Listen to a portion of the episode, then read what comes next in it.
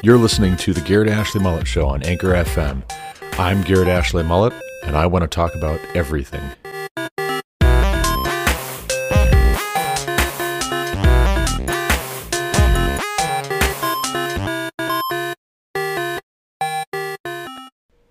Hello, and welcome to the Garrett Ashley Mullet Show. Who am I? None other than the Garrett Ashley Mullet, the one and only, so far as I know. I don't know of any others. If you do, let me know where I can find them, and we will battle to the death. There can only be one, like Highlander. Just kidding. A lot of people think that when they very first see my name on some social media profile or on my email address, they think that maybe my wife's name is Ashley. I'm going to go on the record right now as saying I think it's weird when people have joint profiles on social media where they have the one member of the couple's name first and the other member of the couple's name second, like a first and a middle name. I think that's weird.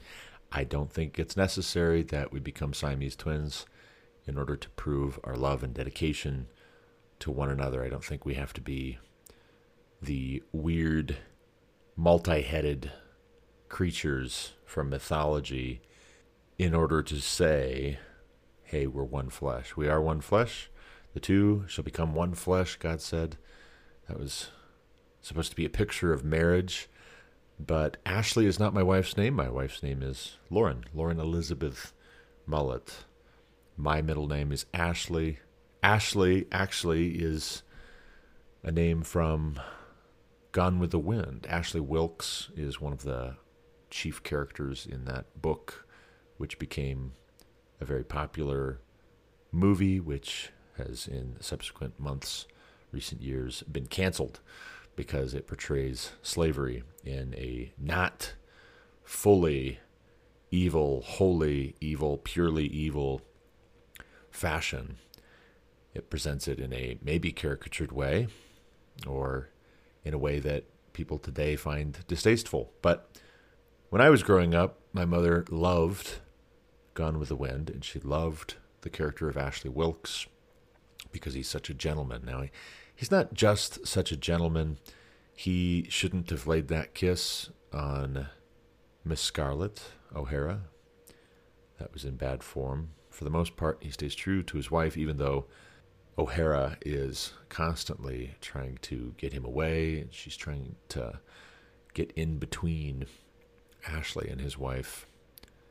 Ashley, for the most part, is a gentleman. He's a Southern gentleman.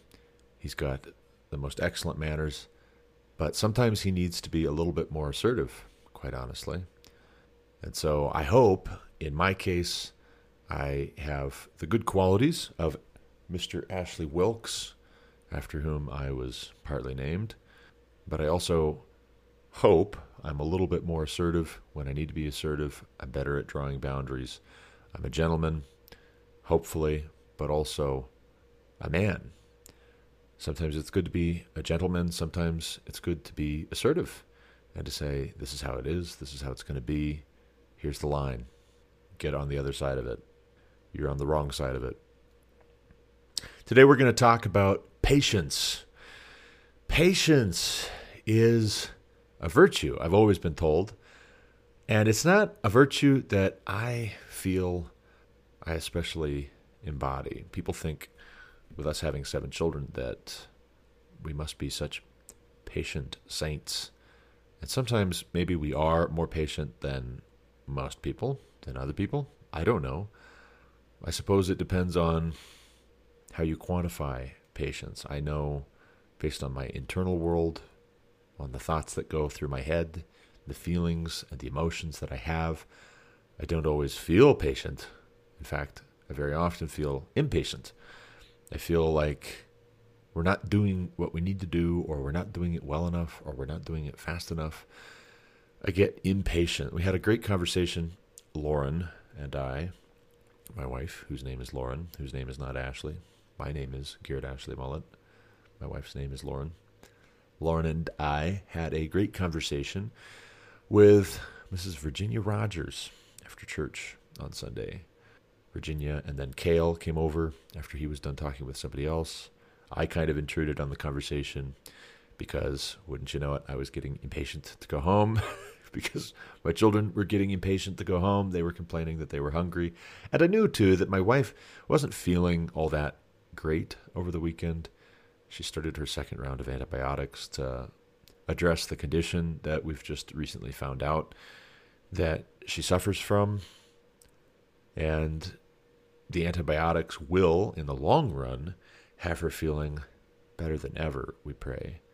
But in the short run, after you first start taking antibiotics and you have a major bacterial problem, you can have a kind of detoxing period where you don't feel so hot as all this bacteria that's been trying to take over your body starts to die off. Your body is trying to get rid of this stuff, and that's a tiring, exhausting process. I knew she wasn't feeling so great before we got to church, and she told me on the front end, we really shouldn't stay too long, and we should probably head home and get some food for the kids and just take it easy. She didn't sleep well the night before, and I wanted to be sensitive to that. And there's an element of selfishness for me in wanting to get us home, because when she's not feeling well, when mama ain't happy, ain't nobody happy. And she is a wonderful woman, my wife is. I don't deserve her because she doesn't typically react to not feeling well by being grouchy. I, on the other hand, seem to have a couple of modes of being infantile when I'm not feeling well. One of the ways that I react when I'm not feeling well is to get depressed. Everything's awful. I'm worthless. Why do you even keep me around? I feel tired. I don't feel like I can do anything. Have I ever accomplished anything in my life? I get just really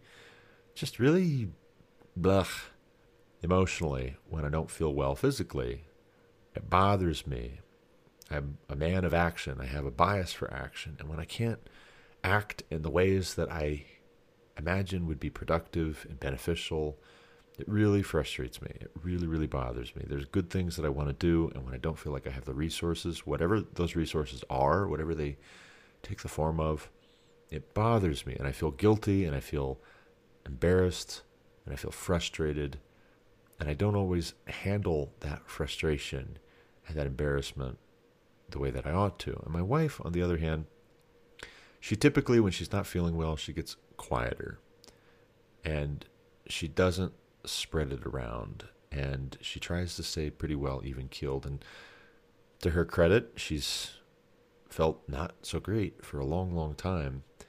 And so we don't really know how to prepare ourselves for her feeling all right in the near future, maybe. Can we dare to hope? Can we dare to look forward to that? We pray so. We hope so. She wasn't feeling so great, but then the service ends, the sermon ends, we get our singing done, the announcements are over, everybody gets up and they start mingling and talking.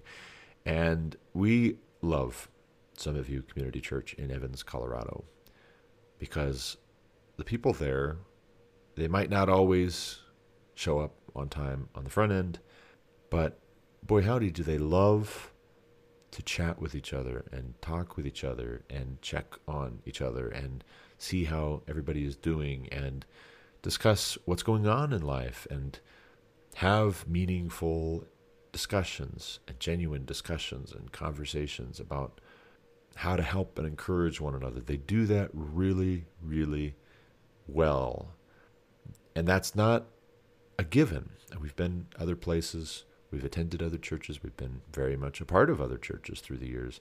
And sometimes in some churches, as soon as the service is over, everybody is up and they're out of their seats and they're out the door to head home, to eat their food, to watch football, to amuse themselves. They don't want to be there any longer than they absolutely have to. At Summit View, if we are there until 1 o'clock, if we don't get home until 1:30, it is not unusual because there's just a lot of good conversations that are being had, and the kids by and large, to a very great extent, they get along well, they play well together, they hang out, they have good conversations, in part because their parents are raising them up in that way.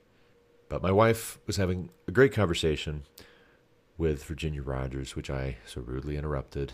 I kept circling in a all too obvious way, picking up things and being indirect, sitting nearby, hint, hint.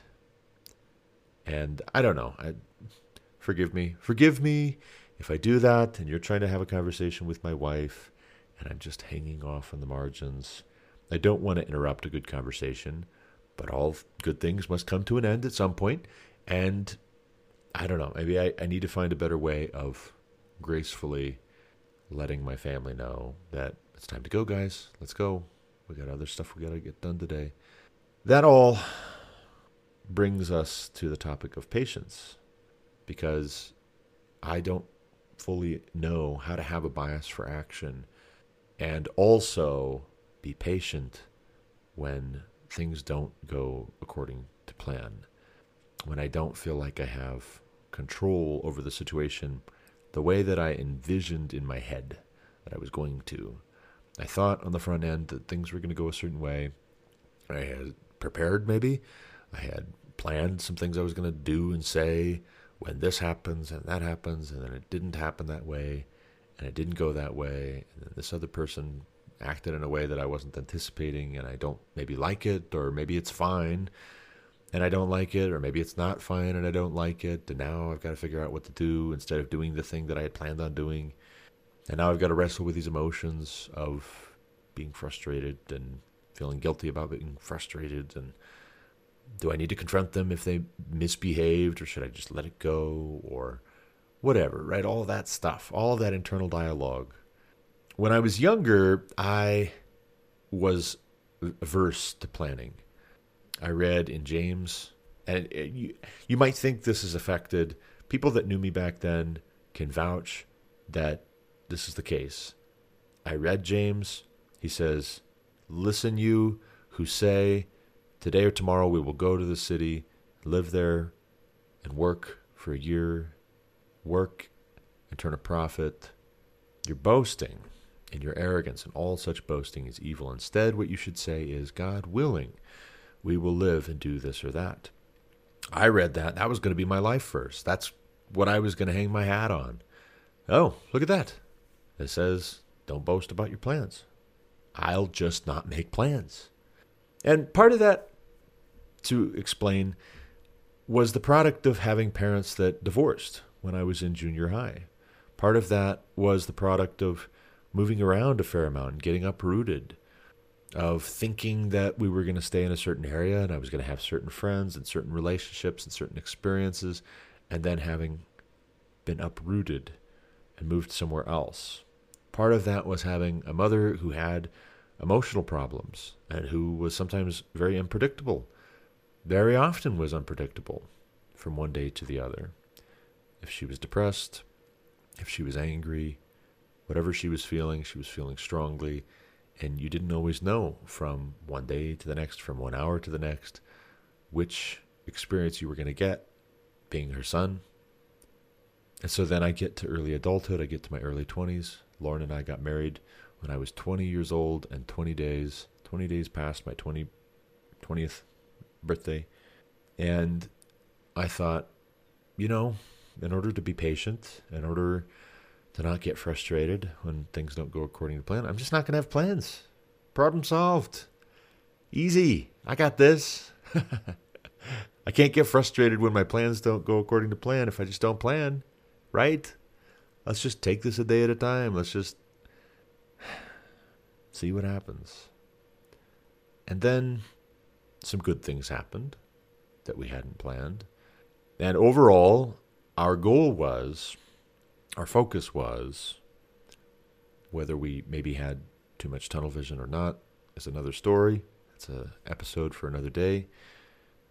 What happened was that we made a commitment to having good stewardship and a good attitude and contentment regarding however many children the good Lord gave us.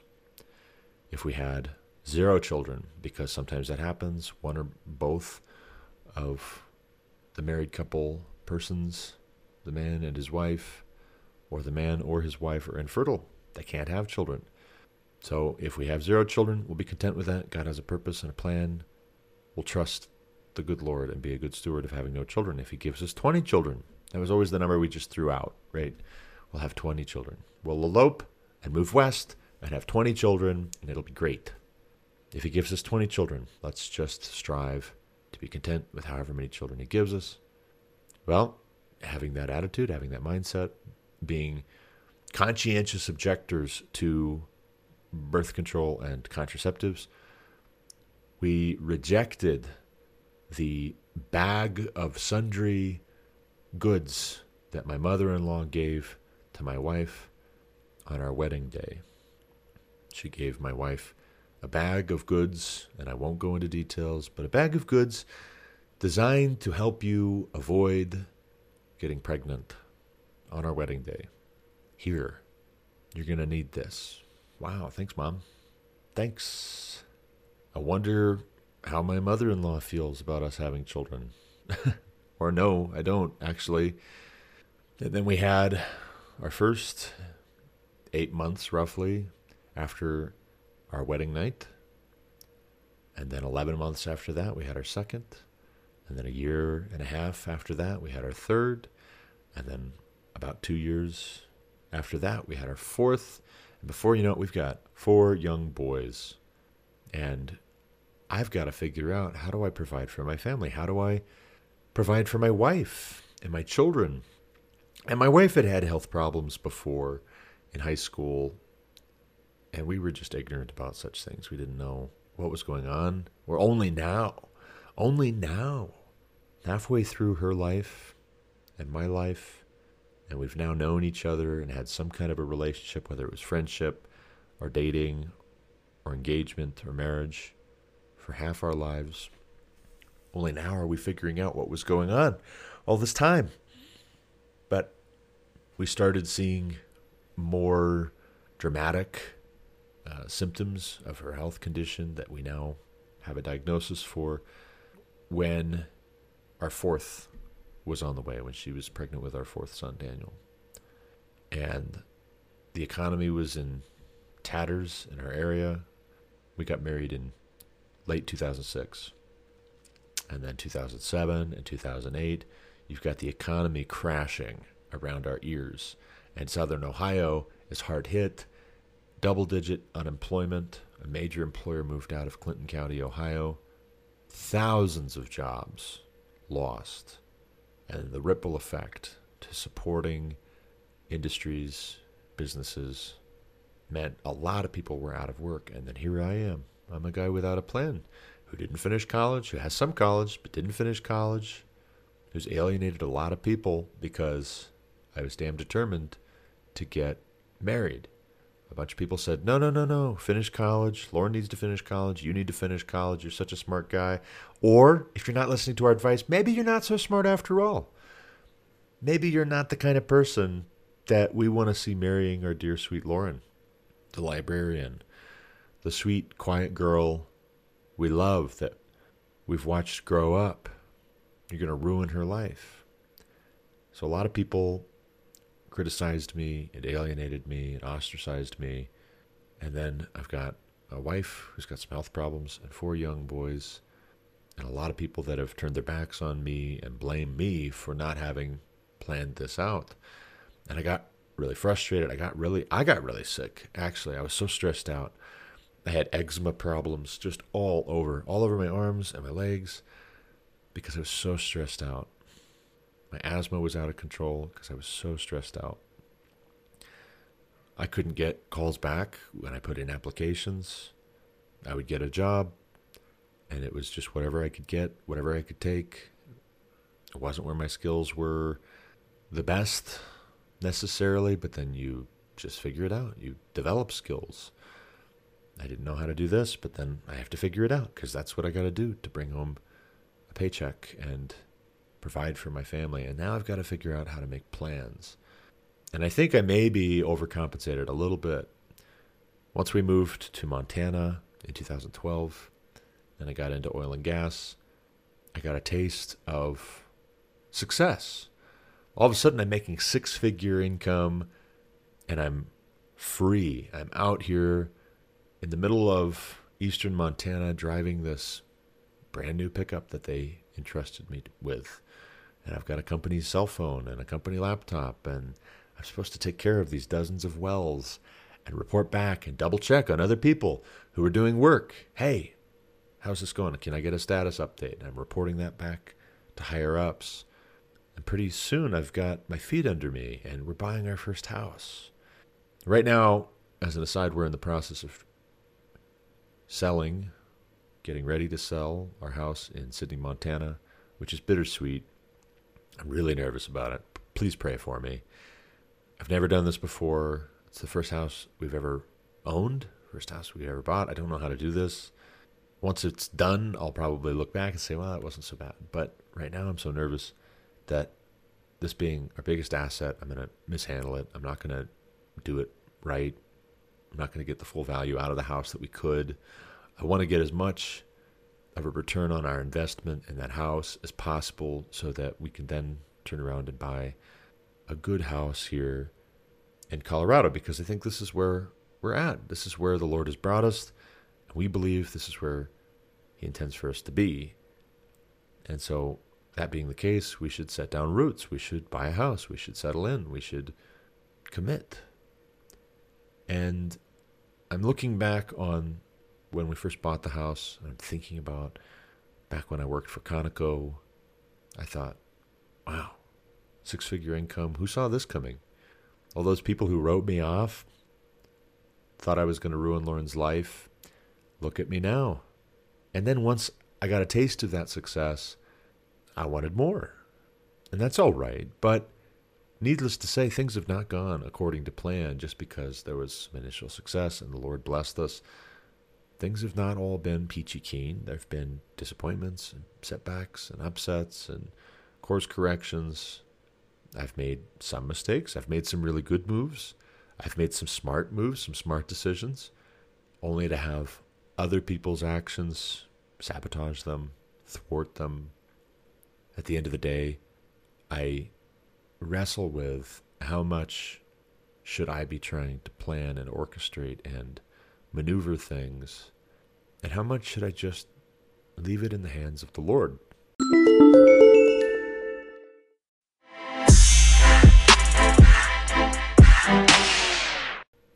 I really wrestle with that.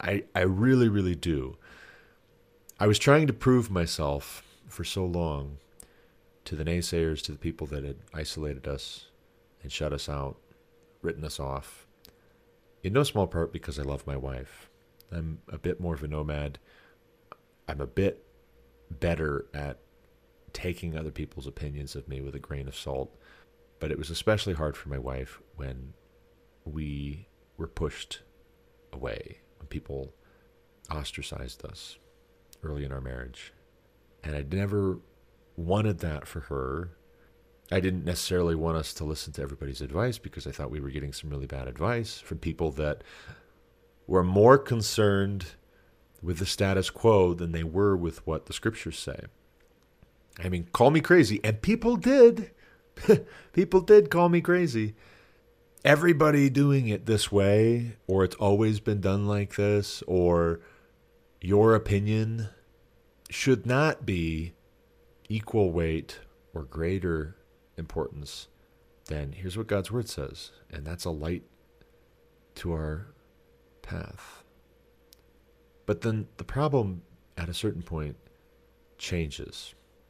Instead of catch up, you've caught up in that area, and it's time to think a little bit more holistically. I'm thinking in one dimension. And I know I'm doing this, and sometimes I get really frustrated with myself because I realize this is not in balance. This is not so good. I'm thinking about one dimension of well-being, and I'm frustrated with other people for not getting with the program and not getting on board. And I'm insecure, right? I'm insecure because it didn't feel so good to be treated that way before, to be written off, maybe to be abused, mistreated, treated unfairly, betrayed, It didn't feel good, and I don't like that, and I don't want that again. And so how am I going to handle the fact that despite my best plans, I may not execute perfectly here, or this might go a different way? How am I going to handle that? And am I going to respond to a change of plans or things not being under my control? Am I going to respond in a way that honors God, that loves the people under my care? Do I have a balanced, mature, reasonable expectation with regards to the things that might happen, what other people might do, what I need to do? There's a humility piece deeply intertwined, involved with patience. I'm not omniscient, guys. And sometimes it's good to remember that. It's good for me to remember that, for me to remind myself of that, first and foremost, to manage my expectations. I'm not omniscient. I can read all the books. I can study all the books, and I'm trying to, right? But you can only read so many at a time. I've limited myself to 7, and for a lot of people that's a lot, but there's a world full of books. I'm never going to get through all of them. And even when I'm listening to audiobooks at double speed, I'm not retaining everything. I'm not understanding everything. I'm not God. I have limited knowledge, limited understanding. And on top of all of that, I still have a sinful nature to grapple with. And so patience for me sometimes, very often, takes the form of embracing the fact that I don't know all that I might wish to know, and I can't control all of what I might wish to control, and I can't anticipate all of how everyone else around me might act and react here, and exactly what they're thinking, and exactly what they're saying behind the scenes, for good or for ill. Sometimes when they speak well of me, it makes me uncomfortable. And that's proverbial. The scriptures tell you to beware when men speak well of you. So I feel good about that, but then beware is a pretty neutral term. Beware can take a good direction. It can take a bad direction, depending on what you pair with it. If you pair humility with it, beware can be a beautiful thing. Humility before God, before man. Beware is wisdom. Without humility and with impatience, beware can set you up for all kinds of trouble. And so when people speak well of me, I need to have humility.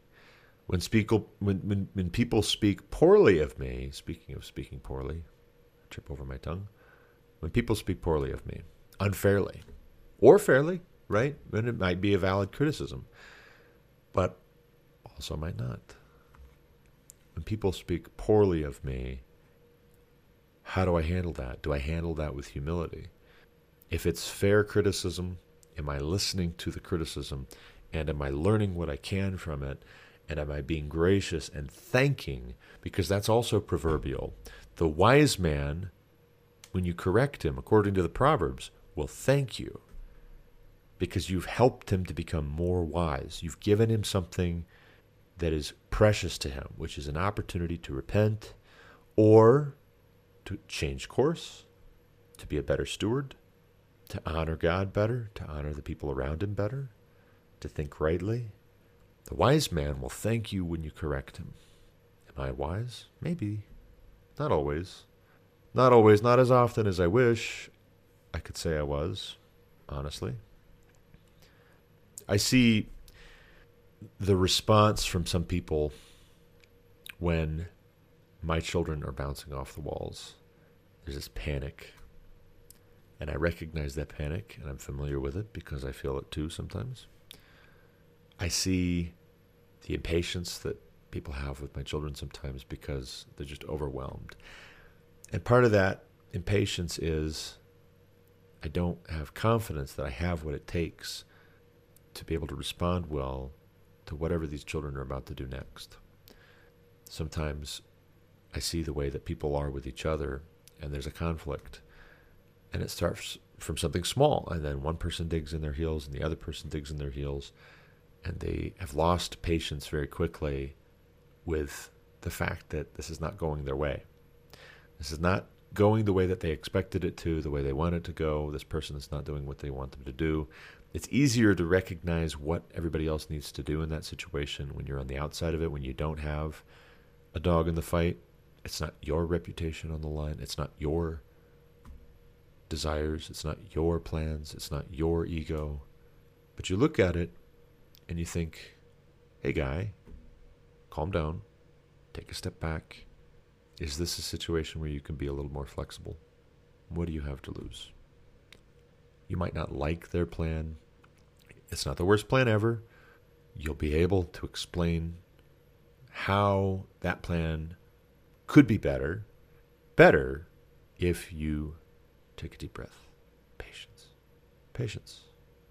Patience is closely related to perseverance, endurance, enduring trials is a very biblical thing. Suffering. You might suffer even when you're doing exactly what you should do. And you're not always doing everything that you should do. Neither am I. So sometimes your suffering is because you're stupid and you make bad decisions. As the John Wayne quote goes, life is hard. It's harder when you're stupid. Sometimes we make bad decisions and we have to suffer the consequences. And God in his grace sometimes shields us from some of the consequences, some of the worst consequences. But at the end of the day, patience helps us to endure discipline when the Lord is disciplining us and when our bad decision led to consequences. Consequences! That's a Key and Peele reference, by the way, if you were wondering. Sometimes you did what you were supposed to, and it still doesn't go the way that it should have. And some people are going to blame you, even though you did what you were supposed to, because they're impatient and because they're selfish, and maybe they have an axe to grind, and maybe this is an opportunity for them to look heroic, and they're happy to throw you under the bus, all too happy, because it takes attention away from their mistakes. God sees that. He'll deal with them. Trust in God. Don't trust in people. Whoever fears God will be safe. The fear of the Lord is the beginning of wisdom. Fear God means you think about yourself in relation to him, and you remember to keep perspective and to be humble. And part of what comes with that is that you remember to keep other people in perspective and remember who they are in relation to God. You stop being so afraid of that person over there when you remember how finite they are in knowledge, in power, in ability, in goodness relative to God. Remember who God is, and you might have an easier time being patient. And meditate on that, because it's easy to forget. It's easy to forget when it gets dicey, when it gets foggy. You're driving on slick roads and visibility's poor. And you're trying to do what you're supposed to do. You're trying to meet your responsibilities. Like, for instance, having a good job, having a good career, having stable hours and a consistent schedule and time off and good pay, being treated with respect in the workplace to where you don't come home racking your brain about whether you're worth what they're paying you, whether you're about to lose your job, whether you should find a new line of work, whether you're cut out for any kind of line of work. You're trying to do a good thing, and I've had that happen. I've had that happen recently.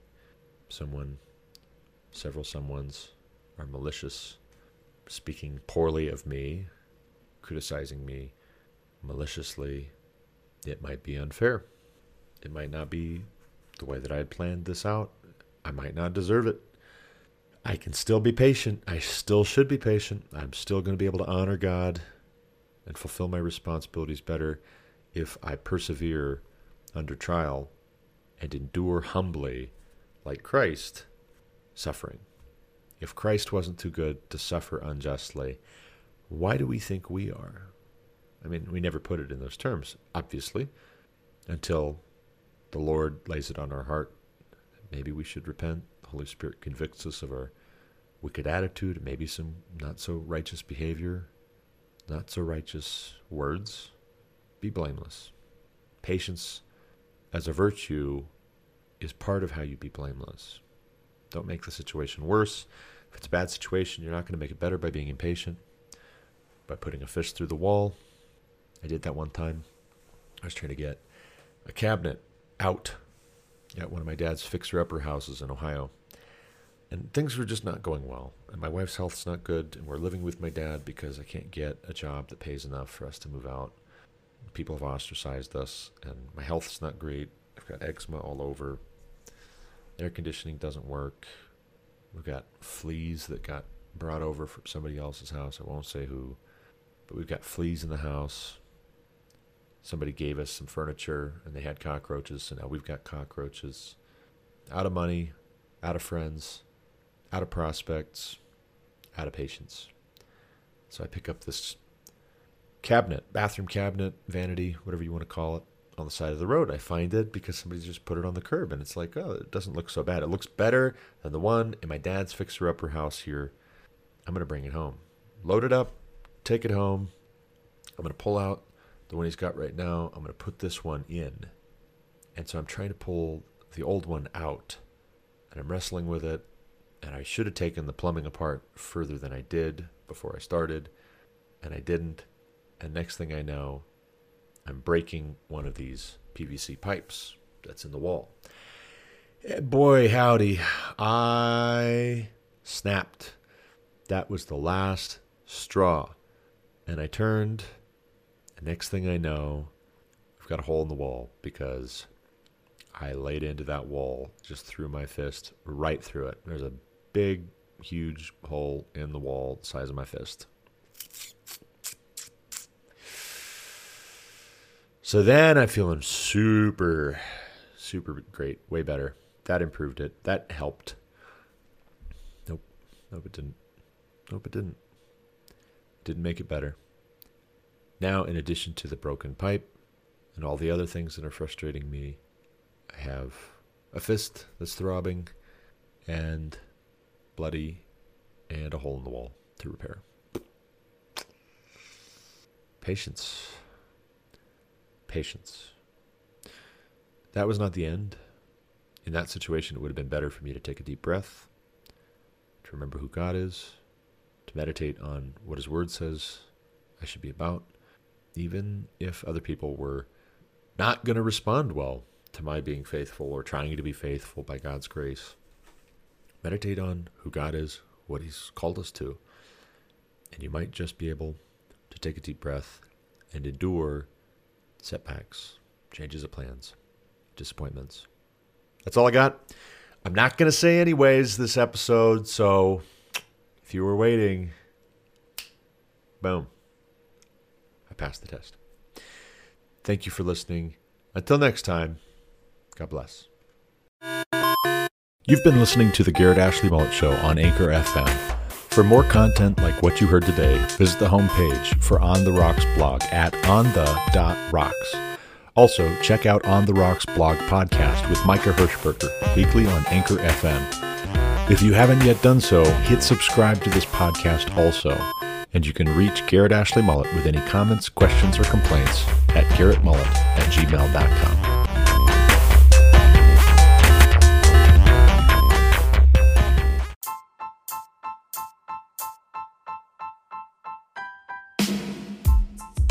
Hello, this is Garrett Ashley Mullet, host of The Garrett Ashley Mullet Show on Anchor FM, and also chief editor and writer at On The Rocks blog since 2015.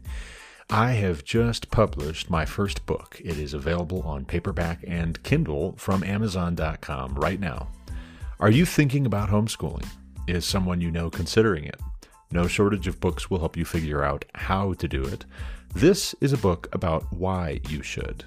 Written from the perspective of a homeschooling father of seven who was himself homeschooled growing up, this is an encouragement to fathers and mothers to think rightly about their children's education. What our children believe about God, themselves, one another, and the universe, these are all features of their education, and the worldview our children develop is downstream of the sort of education they receive. And this is why we homeschool. Maybe you are a parent of homeschooling children and you could use some encouragement. Perhaps your local school shut down and now remote learning or homeschooling has been forced on you. Now you could use some help finding motivation to make the best of it. Or maybe you have a friend or family member considering homeschooling their children. Rather than starting you off with another home education how-to, let us start with why we homeschool. And as we figure out the reasons we should do this thing, the way to do it will be made far easier. Just go right on over to Amazon.com and type in "And This Is Why We Homeschool" in the search results. It'll come right up. Order your copy today.